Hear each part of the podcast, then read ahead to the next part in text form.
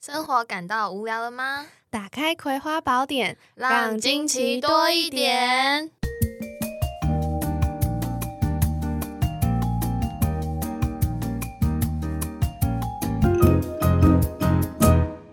Hello，我是维德林。我是小葵。今天是冷知识系列的第一集。那相信大家呢，看到标题就知道我们今天要分享的是什么了。第一个，先问一下，所以你平常喜欢传赖贴图吗？我觉得算蛮喜欢的耶，蛮喜欢对的吗？对对，就平常一天可以传个，就是对每一个人结束的时候，我都会至少传一个赞。哎、那之你类的很好哎、所以你不会有那种就是已读然后就不见了我一定都会回一个，现在不是可以按那个讯息上的，表情符号，啊对至少会回一个那个。就让对方知道你看过。对对，对对，没错。哇，嗯，好好有教养。 那你会买贴图吗？哦，我为了录这集呢，我就特别去数我现在到底有几个贴图，然后我就发现我现在有三十四个贴图，然后呢，其中四个就是你一开始办赖的时候会给你的那四个嘛，什么詹姆士？对，馒头人。对对对对，然后我后来发现说，哎，我就再看了一下说，我大概有呃九到十个贴图是别人送的，就是可能生日对生日礼物，还有节庆之之类的，嗯的。对对对。然后其他就是自己买的。哦，那其实蛮多的欸。对啊，那那 Wesley 平常会吗？我以前蛮爱买的，可是我觉得近几年我就还好了，哦就是都在用旧的。可是有时候就是旧的用一用就会很腻，嗯， 然后就会想说，嗯，还是来买一下。哎、那你有加贴图到愿望清单吗？有哎、你是说嗯很像购物车的功能吗？对对对，有这个功能哦、有有有，我觉得这功能超万恶的。还有，我现在就是会偶尔上去看一下，然后喜欢，好先加到清单。 哦，那我会这样问，主要是因为我前阵子就是有看到一个很有趣的新闻，嗯，对，然后这个报道呢，就是有关台湾人最爱买的贴图是什么，就是还有公布了哪个地区是拥有这个贴图富人。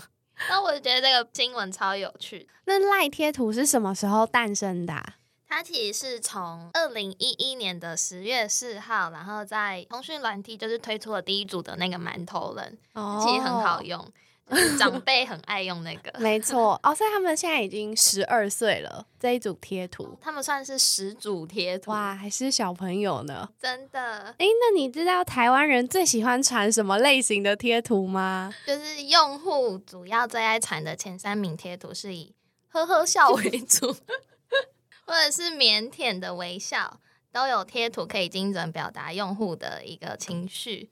哦，所以台湾大部分的用户都还是想要传递正面能量。嗯，对。可是其实我自己是蛮喜欢买一些有点白烂白烂的那种类型哦哦我觉得蛮好笑的。哦，那你喜欢传吗？我觉得要看对象， 就好是像也是，对不对？嗯就是有的不是很熟的，就不太敢传这种类型的贴图。我想到说，我自己有一组贴图啊，它叫做呃“微微吐槽的白烂猫”，就是它会小小的酸一下对方，但是又没有杀伤力不高的那一种。什么“要适可而止哦”，请受我一拜，梦话留在梦里说吧之类的，我觉得很可爱耶。而且有的不是是可以自己写讯息，你有买？嗯，我有，买一组。一开始我本来想说，哇，这个很好用，嗯，可之后买了，我觉得没有很实用，为什么？就是因为如果你想要传给另外一个人的话，你就要再进去编辑，它是可以填对方的名字，例如说小葵。然后，可是如果你今天要传给另外一个人 B 的话，你就要把进去把小葵改成 B 的名字。好麻烦哦。对，所以到后面我就越来越懒得用。哦，我记得那个贴图好像有流行一阵子，对，但现在就很少，哦就、难哎实用怪性不高。啊。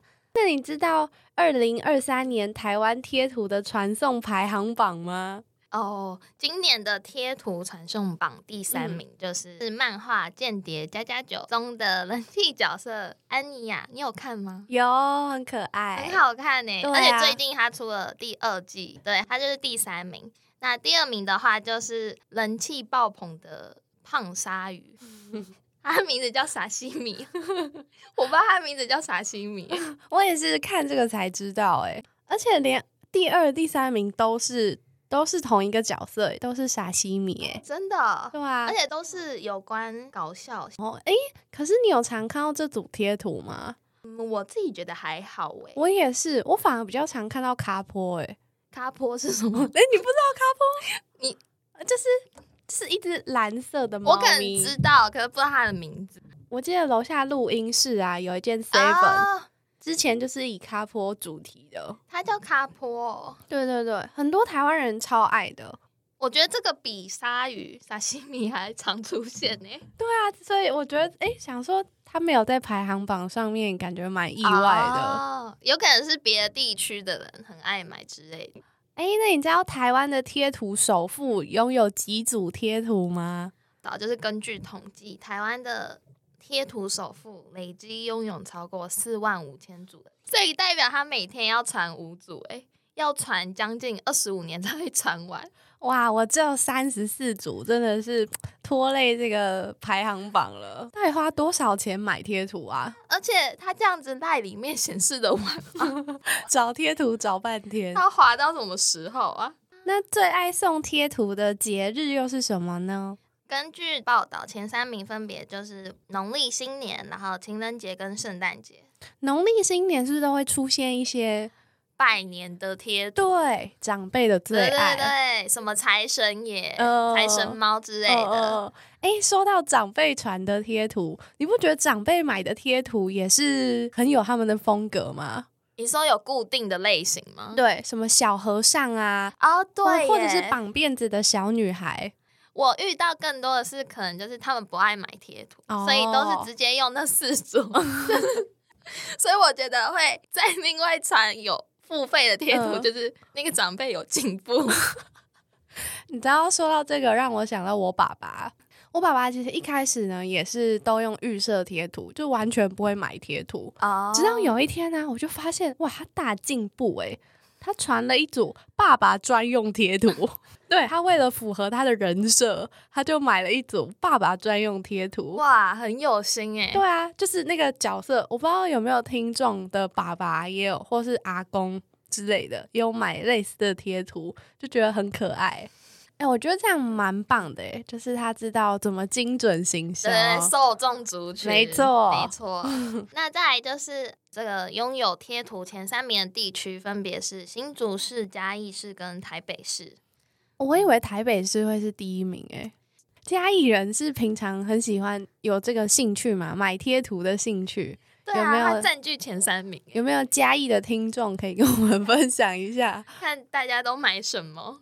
好，那再来就是另外一个我们要介绍的，不知道大家喜不喜欢看迪士尼动画，因为我自己是蛮喜欢的，所以不管是迪士尼啊，或是皮克斯的动画，我都会看，因为可能有的族群只会看某一个嘛，就像 DC 跟漫威一样，对，对，只要是动画，我觉得那个主题我喜欢的话，我自己就会去看，所以很好奇第一部动画片嗯，究竟是不是迪士尼啊，出产的？竟然会有这个疑问，我以为大家都很笃定或是很相信说第一部动画片就是迪士尼就是那个动画片迪士尼就是生深根大家的在心里。脑海里。可是后来去查了一下，就发现真的不是迪士尼出，它其实是来自于阿根廷的一个动画电影。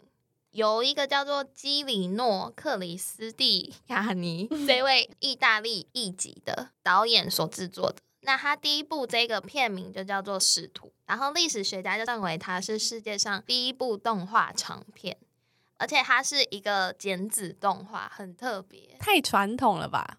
对，剪纸，哇，好难想象哦。而且这个技术应该要很高哎、哦，真的、哦，剪纸动画，然后它是于一九一七年上映的，那是黑白无声动画电影。然后我就是有上网 Google 一下它那个电影图，其实我觉得蛮可爱的，嗯就是大家有兴趣可以上网搜搜看。哇，他我我现在也有看到那个图，他的人的轮廓啊，还有人物角色的身材剪的都跟我们平常印象中迪士尼里面会出现的那种动画角色风格差很多哎、而且我不知道为什么黑白动画让我一直想到豆豆先生呢、哦，有一有一点像哎、对不对？哇，那个风格，这一部动画片呢、它其实是由五万八千张图画成的，然后片长是七十分钟，制作时间不到一年。我不知道这个是不是算长还短，因为它每一张五万八千张嘛，然后每一张都要用剪的，我觉得这样应该算蛮蛮快的，一年才三百六十五天而已，然后他就剪完了五万八千张，对啊，应该是蛮快的。嗯而且现在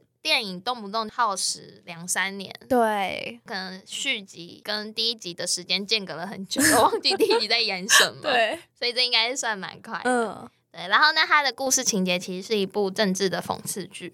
那主角就是当时阿根廷总统，他梦想着装扮成使徒，然后登上奥林匹斯山，然后向众神诉说葡萄牙人的罪行。它听起来是一个很悬的动画真的哦有兴趣的听众可以再上网自己看一下，对，没错。之后，它其实跟华特迪士尼有一些渊源，就是一开始的迪士尼啊，它前往阿根廷进行拉丁美洲的考察之旅。那在那里，他就是遇到了这个导演克里斯蒂亚尼。这个导演就是向迪士尼展示了他的电影，然后也将他介绍给当时的其他漫画家或者是动画师，所以这个导演才会被称作是迪士尼的先驱者。但为什么他这么厉害，但是世界上都没有人认识他、哎，也没有人记得他吗？真的就是嗯很冷。嗯然后后来我就是有发现，这个导演可能后人比较不知道他的存在，主要是因为刚刚有说他创作了第一部的动画长片嘛，那他其实同时也创作了第一部有声的动画长片。哇，自己配音吗？因为刚刚第一部是黑白无声，没有对没有任何台词的那种。有声的话，应该就是有加入台词。那他其实就是还有后续也制作了很多动画片，可是一直没有大红，没有让人印象深刻的，就感觉他的生涯 的巅峰可能就是第一部哦，对《使徒》嗯，然后加上在一九二六年的时候，就是有发生一场大火，烧掉了当时的电影的制片厂商，所以唯一他那个使徒的副本在那个时候就被烧掉了。所以就是失传了，嗯，所以现在想要上网把它找出来看，就是已经没有档案了。哦，对，然后我本来想说到这里应该就结束了吧，没有， 结果发现还更惨，就是他大火总共经历了三次。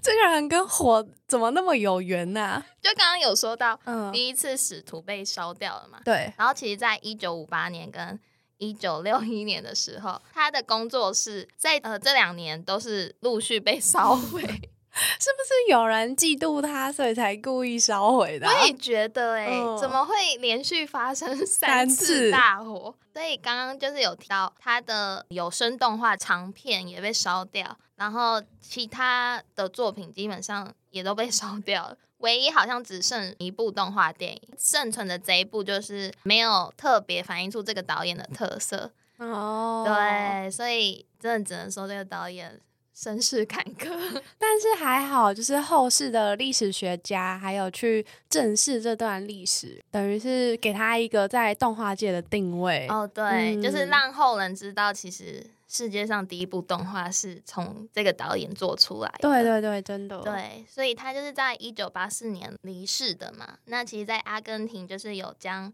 他离世的这个地方，他的工作室改造成一个蛮顶级的一个配音实验室。所以虽然他没有留下什么作品，可是他的确为这个动画界带来蛮多的一个贡献。嗯，对毕竟是迪士尼的先驱者。哇，所以今天的冷知识就分享到这边喽。大家有兴趣的话，可以上网找找贴图跟使，徒，对对，那我们就下次见，拜拜，拜拜